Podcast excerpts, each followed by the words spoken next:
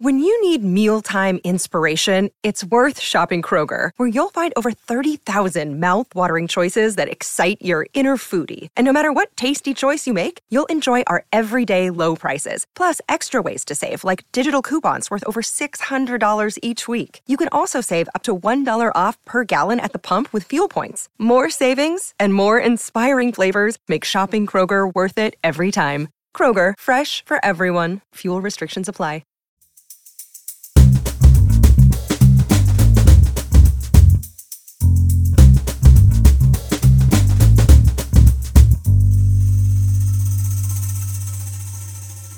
You're listening to Comedy Dynamics Daily.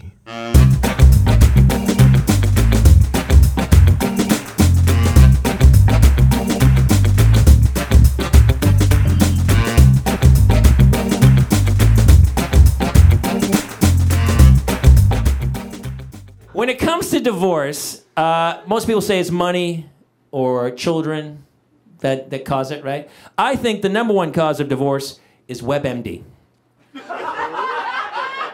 I think if any husband ever catches the dude who created WebMD, he's getting punched in the face.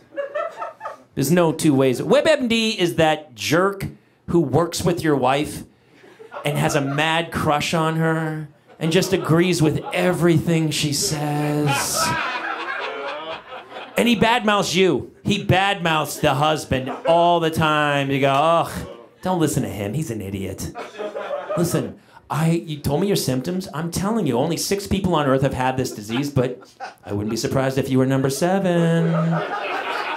Should you worry about it? Absolutely. This should keep you awake. I wouldn't get any sleep if I thought I had this disease. So over the pandemic, my wife uh, thought she had a brain tumor for a bit. She thought she had a spine tumor. She thought she had skin cancer. Everything. Every every wife does that, right? You just because she's reading the she's reading the symptoms in there, and she's like, uh, "I'm always exhausted. I have ringing in my ears. I have confusion. My stomach hurts." Yeah, that's called parenthood. Get used to it. We all have that. Guys are the opposite. We'll piss blood and be like, "Yeah, I'm sure that'll clear up."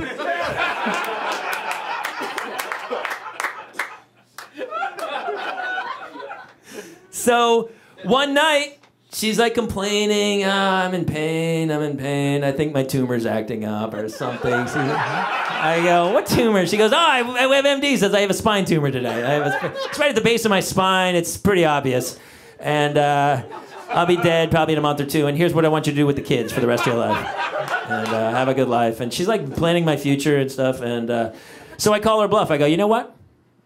I love you, baby, and I worry about you. We're going to the hospital.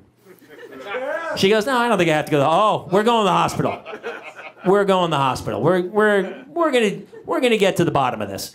And so we go to the hospital, and uh, she goes in, and by the time we get to the hospital, she is not. Uh, she's like, I don't feel that bad. Maybe we should just turn around and go. We're going in.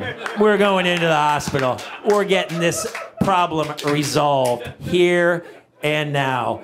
And so we go in, and she does all, all the. And I know in the back of her head, she's like, please let me have a tumor. Please, for the love of God. Let me have a tumor and be dead in two months just to say I told you so to that jackass. Like she'd be dying, and I'd be like, oh, baby. And she goes, I told you so.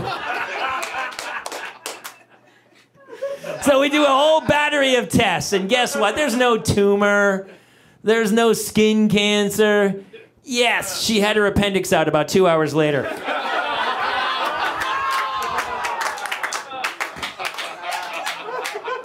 What I'm saying is, yeah, the boy keeps crying wolf, but eventually there's a wolf. There are wolves.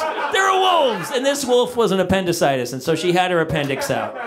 And uh, it was scary, you know. She had her appendix out, and you know, it's she had surgery like within two hours of going to the hospital. Even though she kept saying, "I feel better. We should go home." and then she had her appendix out. And so we get home, and she's on heavy drugs for like the first two days, which are two of the greatest days of my life.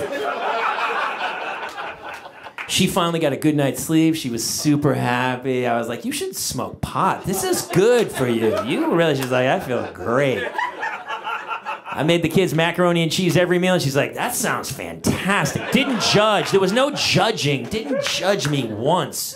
I was like, this is a good marriage. You should be a drug addict. This is super. I started thinking about other guys who was like, oh, my wife's a drug addict. I go, you lucky son of a gun. God, I wish I could get my wife on drugs. This is fantastic.